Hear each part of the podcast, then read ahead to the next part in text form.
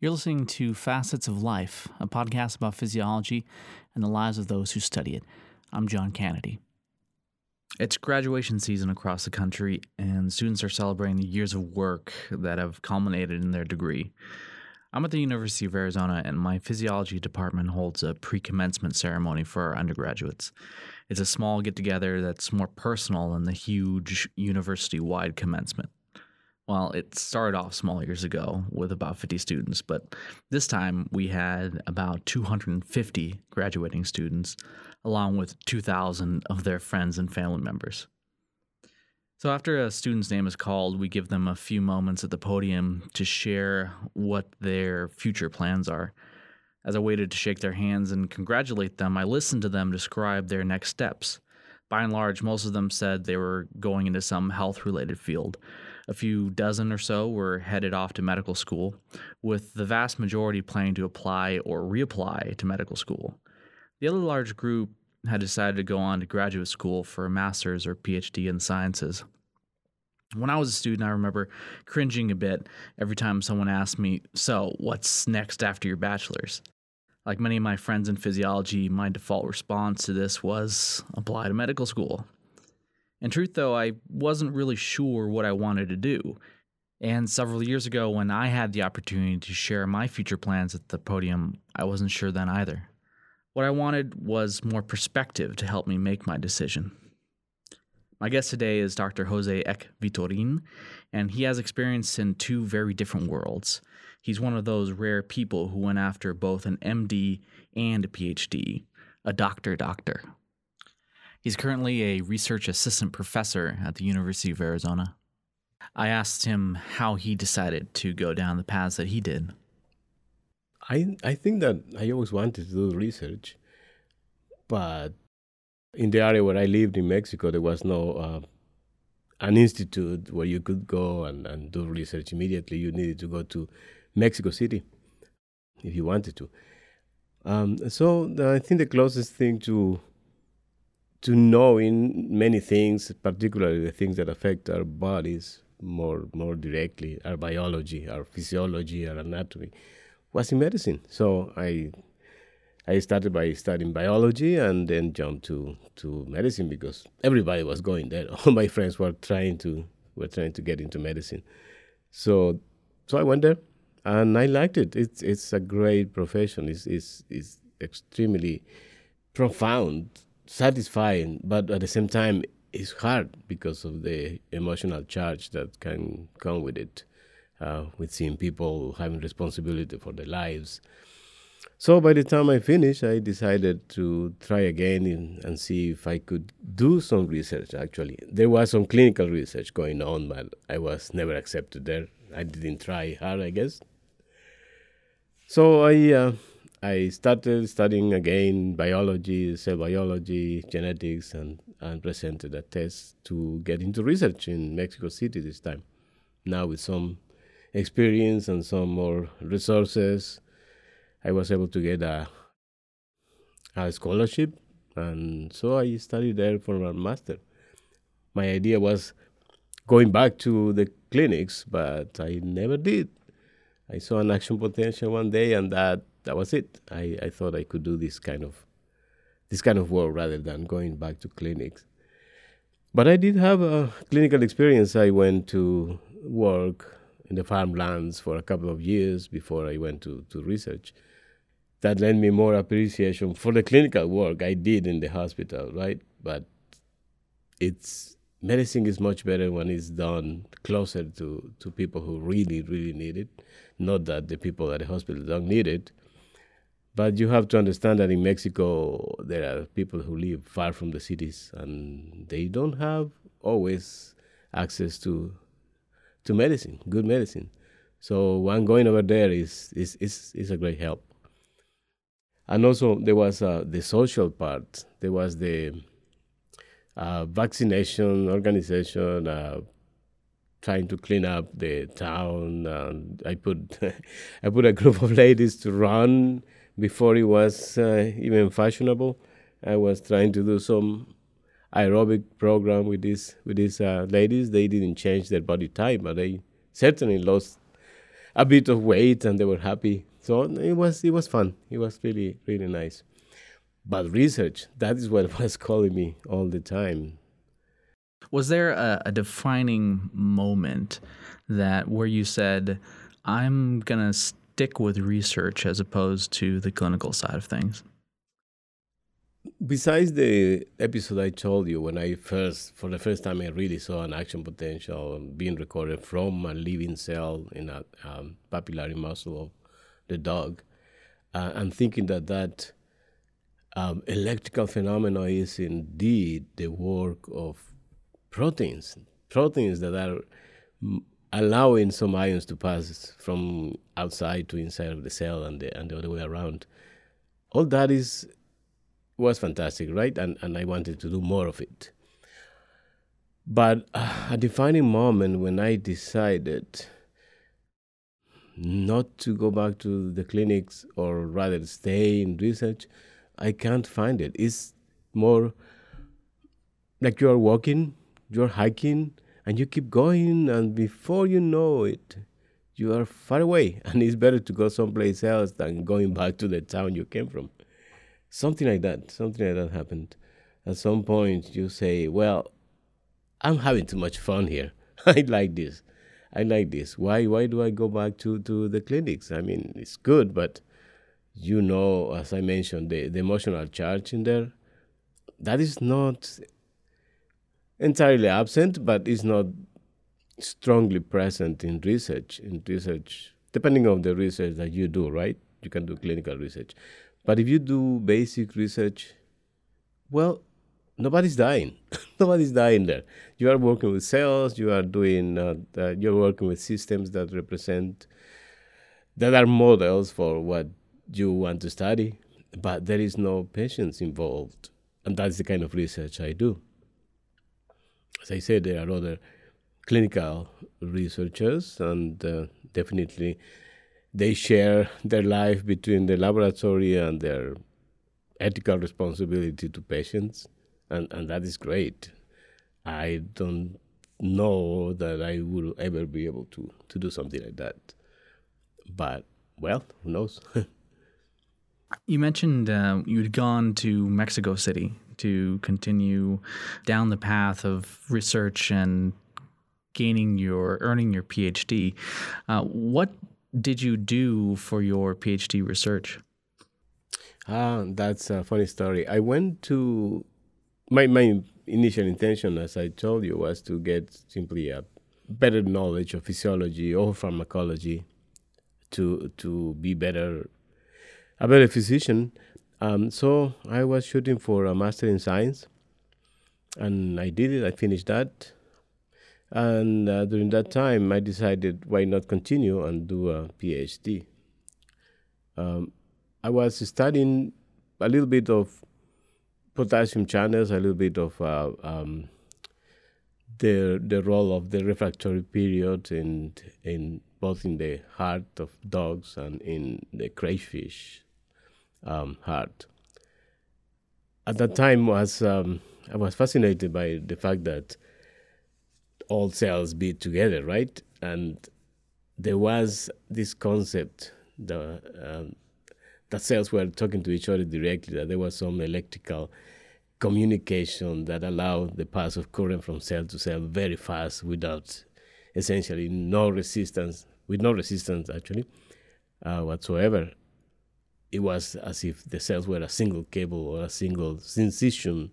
That's why my teacher used to say that cardiac tissue is a functional syncytium from the electrical point of view. So I was I was thinking, what, what why is that? What what is it? Um, whatever the connection between cells was thought, um, it was called nexus. There were nexi. There were. It's a nice word. So I, I, became interested more on that, on that part, independently of the sodium, potassium, and calcium channels that are so so important for the for the action potential. But it was obvious that if there was no low resistance between cells, well, this impulse couldn't pass from cell to cell, right? So I I was thinking about doing something like that. I started my program in um, in Mexico And at that point, there was an invitation to go to to New York, to uh, upstate New York, to do a postdoctoral um, fellowship. It happened that they accepted my medical studies and my master in science as an equivalent to a to a PhD, essentially, right? So I was there in the position that it's funny. I was doing my PhD for for the program in Mexico, and the experiments were run in the pharmacology department of SUNY. But there, I was actually a worker. I was hired as a as a postdoc. So it's a, that's how how how I did it. So I from '92 to '97, about five years, I finished experiments enough for two publications, and um, went back to Mexico to present my to defend my my thesis, which was um, well, I haven't told you right, right? Uh, what I actually went to study in New York, and the reason I went for is because I was offered to study gap junction, who was my my my goal at that point. I wanted to know more about it. Maybe we can back up a little bit. Could you describe what gap junctions are? They are channels from cells to cell, and these are called gap junctions, or in Spanish, uniones comunicantes. And they let pass ions and a lot of other things that we are trying to know what they are. ATP, perhaps, IP3, sugars, small peptides, and other things. They are very important in the heart, but not only in the heart, because they are everywhere in every cell type, uh, with maybe a couple of exceptions. You can find gap junctions among every cell type. This is the most intimate form of communication. And that's what I'm interested in.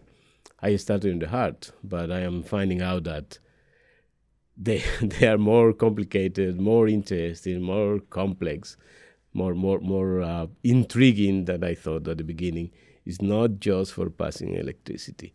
There are signals going from cell to cell that cells need to coordinate their work. So we wanted to know how pH affected the function of gap junctions, and it was known that low pH can uncouple gap junctions. So what I did was to identify which regions of the molecule of the connexin, which is the protein that form those gap junctions, are actually important for the pH gating of these of these proteins. Uh, that was essentially it. Um, so I identified some histidines near the pore and uh, two regions in the carboxy terminal domain of this protein that needed to interact somehow to close the channel. And there was a suspicion that this same region had something to do with the voltage gating too, and probably other chemical gatings. So uh, you you mentioned that um, your your interest gravitated towards physiology research. Now, would you say that that was a natural fit for a physician? And so, uh, you know, while not all physiologists are physicians, are all physicians physiologists? Yeah, that yeah, that sounds like the philosophical problem of Aristotle the way I understand, I may be wrong with this, but the first physiologists were physicians, but certainly physiology as such didn't exist some time ago, right? Uh, there are some observations and some knowledge that you can consider now were physiological knowledge, but physiology as such is it only started the modern version of it uh, last century. I think in the 1900s something, um, was defined as a, as a field and started to to uh, to grow. It is not always clear what physiology is, and I think we have commented uh, at some point this this particular uh, issue.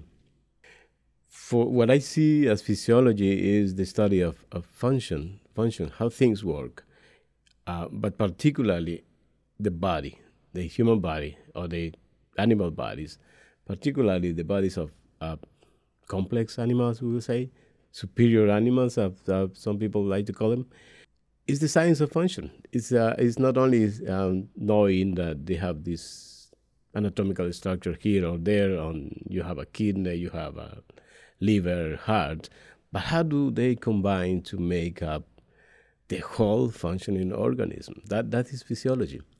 Of course, it started mostly as cardiovascular, uh, neurophysiology, uh, but now now you can extend it to everything. Well, you cannot extend it. It is ex- it is extended. It extends to, to, to cover every functioning part of your body or or any other bodies for that matter. I think the question was whether physiology was a natural uh, pull, gravi- gravitational pull. You said for a physician.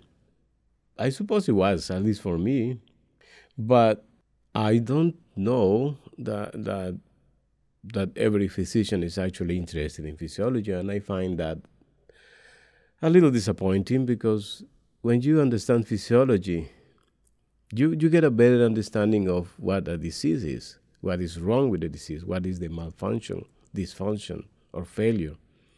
So learning physiology is, is essential. It's as essential as, as, as anatomy. I think they, they go hand to hand. The structure is function.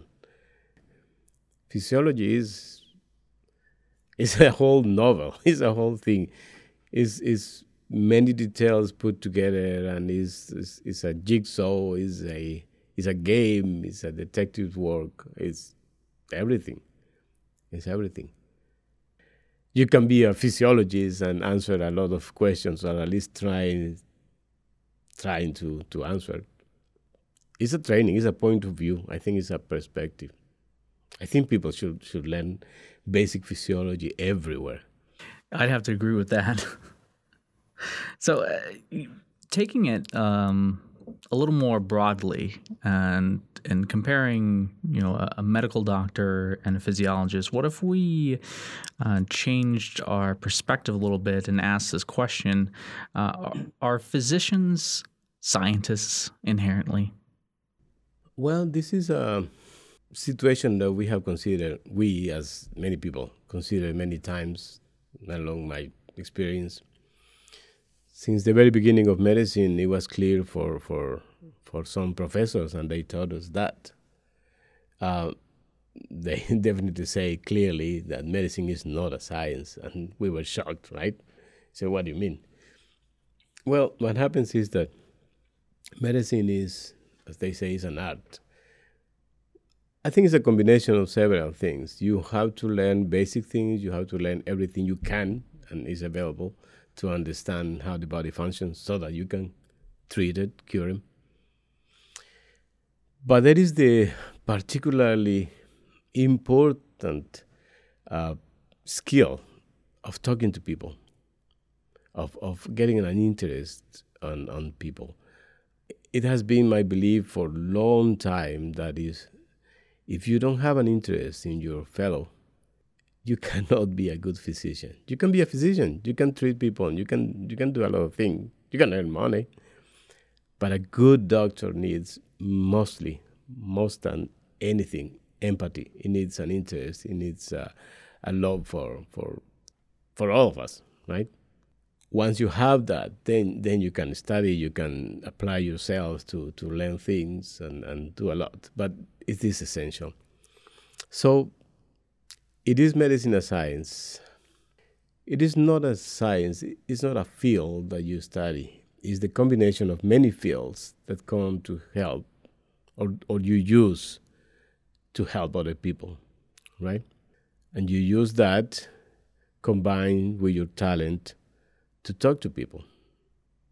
I, I think you addressed the question very nicely. And, you know, I think many people would be um, rather taken aback if you told them that medicine no, is medicine not a is science. not a science. No, it's several science indeed. That's what I said. It's several science combined. How much of it you take to for your use for for for the benefit of everybody? Well, that depends on many things, right? Right? Maybe it might be um, better to call it an integrative art. Well, it's something like that. It's something like that. Uh, a physician is, is, in a sense, is more than a scientist. It is somebody that can use science for for the benefit of many. he apply all that knowledge that has been acquired, and in his or her own time, he may also produce some some basic scientific knowledge or clinical um, research, and that is fantastic. I I know some people who do that very well, very well. They publish nice papers that are basic but apply directly to to the clinical setting. But would you say that your medical training has made you a better scientist? And um, can you imagine yourself being a scientist without your medical training? Um, I don't know if you can call better. There are situations when you cannot use better or worse or, or less or more. What I can say is that my medical training has given me a very defined, particular perspective um, that helps me to say, for instance, okay, this experiment is interesting, but I don't see the point of it. What is the benefit of it? So a little bit of the anthropocentric uh, attitude is there. I, I appreciate science as it is basic knowledge for knowledge itself, just like you want to know things. But but yes, the medical education helps you to to put that in perspective helps you to to think what is this for? Why why why is this important? In the particular case of my field of study which is gap junctions i still think these are essential proteins. Uh, i think i have told you at some point gap junctions which is just the channels between cells exists in many other organisms, not only in, in, in mammals or, or uh, vertebrates, they exist in insects. And it's a completely different protein. And yet, this protein work very much like the gap junctions of, of vertebrates. Other type of cell-to-cell communication, cell-to-cell channel exists also in plants, in fungi. Why do cells need to communicate? Well, that is the basic questions, and I think our field is a little bit um, uh, not uh, completely recognized. is growing very slowly because people has not figured out what gap junctions are for. Why do they pass? Why uh, why are, are they important? But up to now, in the last 30, 40 years, mostly in the last two decades, there have been um, an accumulation of knowledge showing that defects, genetic defects or dysfunction in gap junctions are related to syndromes, genetic syndromes that were not, that before we didn't know what was, what was the cause of them. There is uh, some deafness, uh, some uh, atrophies, bone defects that seem to be due to, to gap junction dysfunction. Uh, up to now, there hasn't been a clearly identified syndrome, uh, cardiac syndrome related to gap junctions, but definitely if you erase or modify connexin 43 in the heart, you have heart defects. And if you decrease the expression of connexin 43 in the heart in the adult with um, these techniques that we now have, conditional knockout, you definitely affect the function of the heart to the point that you get arrhythmias, right? And uh, we know that gap junctions are necessary for good secretion in, of insulin. We know that gap junctions are, are low in, in cancer cells. So something is going on there, and we need more people to study them. We need to get new ideas and new forms of studying them until we find out why cells like to talk to each other and why they stop talking to each other when they are about to die. This is, this is an interesting phenomenon. I think it's interesting that you uh, you mentioned that the the field of gap junction research is relatively young. Would you say that the the basic science is a little behind many other fields? Well, we have a particular problem on this field. You know how people talks about sodium channels, potassium channels, and they talk about them because they know for sure this is what passes through them. And we recently saw a seminar when somebody mentioned that, well, uh, some sodium channels can actually let pass calcium. And it is counterintuitive given the, the amount of knowledge, accumulated knowledge that we have. but I have heard that before. Some some channels are not completely um, specific for a for a given ion. Indeed, there are channels well recognized that pass cations independently of what what the element is. But there is a specialty there. There is a selectivity of these channels for their ion, the preferred ions, right? In gap junctions, we don't know that.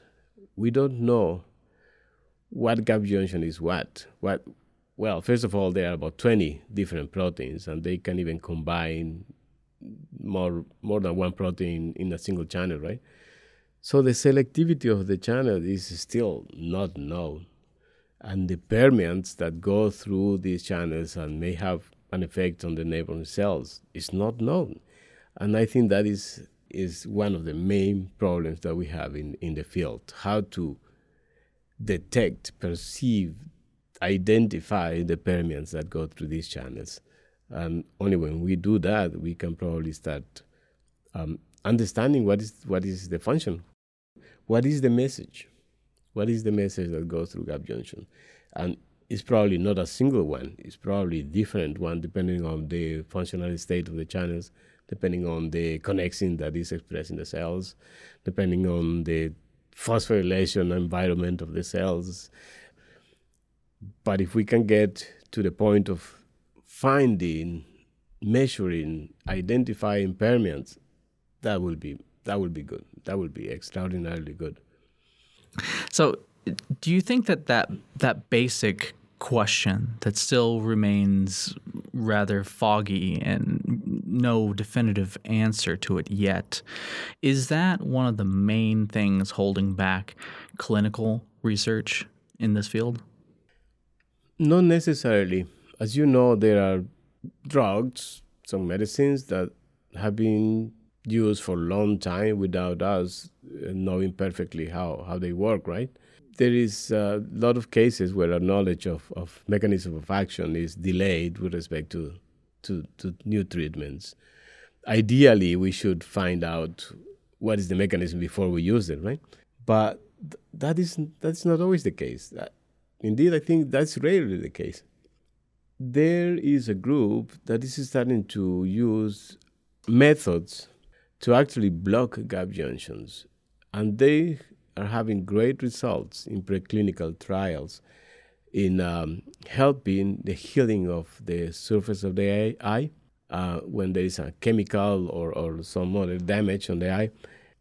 This is one of the fields, one of the parts of the field that is intensely uh, active because they are trying to understand how does it work why why uh, why blocking gap junctions can actually be beneficial. Looking more into the future and, and tying it back to the rarity of having an individual or having people in science that, that carry both an MD and a PhD. You know, some medical schools now offer dual MD PhD programs. Uh, is this do you think that this is uh, good for the field uh, of science? Do we need need more people that have both the clinical perspective and the basic science perspective? We always can use more people working on science. I think the I'm not going to repeat the political or social implications of, of supporting science, right? From the point of view of somebody who works on the field, yes, we can always use more people interested and, and bringing new ideas and new perspectives to uh, to our work. No, definitely, yes. The problem is, as you you may know, is that the support for science, particularly from the government, is shrinking. But we have less support, and and and, and people is less interested. So what to do? I don't know for any student that is considering going into science and perhaps even considering doing an MD, PhD, uh, what kind of advice would you give them? As I said, I always had an interest in research, but I actually finished medicine and then I did research and I stayed in research. I think if somebody has the ability uh, and the and the will of going through that, by all means they should. They should. But I I, I don't know I cannot evaluate what is the workload going there. I know for sure that doing medicine is very hard, and doing research is not easier either. So doing both, I don't know. Definitely cannot counsel somebody to to to go and crash. depends. That depends on on every person. I think if somebody has the ability, by all means, yes, they, they should. They should, particularly if they do have that dual interest in clinical and and um, basic work. But if somebody has any doubt, well, just think very carefully. Thank you again to Dr. Jose Ek Vitorin for sharing his experiences with us today. If you'd like to be a guest on this podcast, please contact me at jkennedy at email.arizona.edu. Thanks for listening.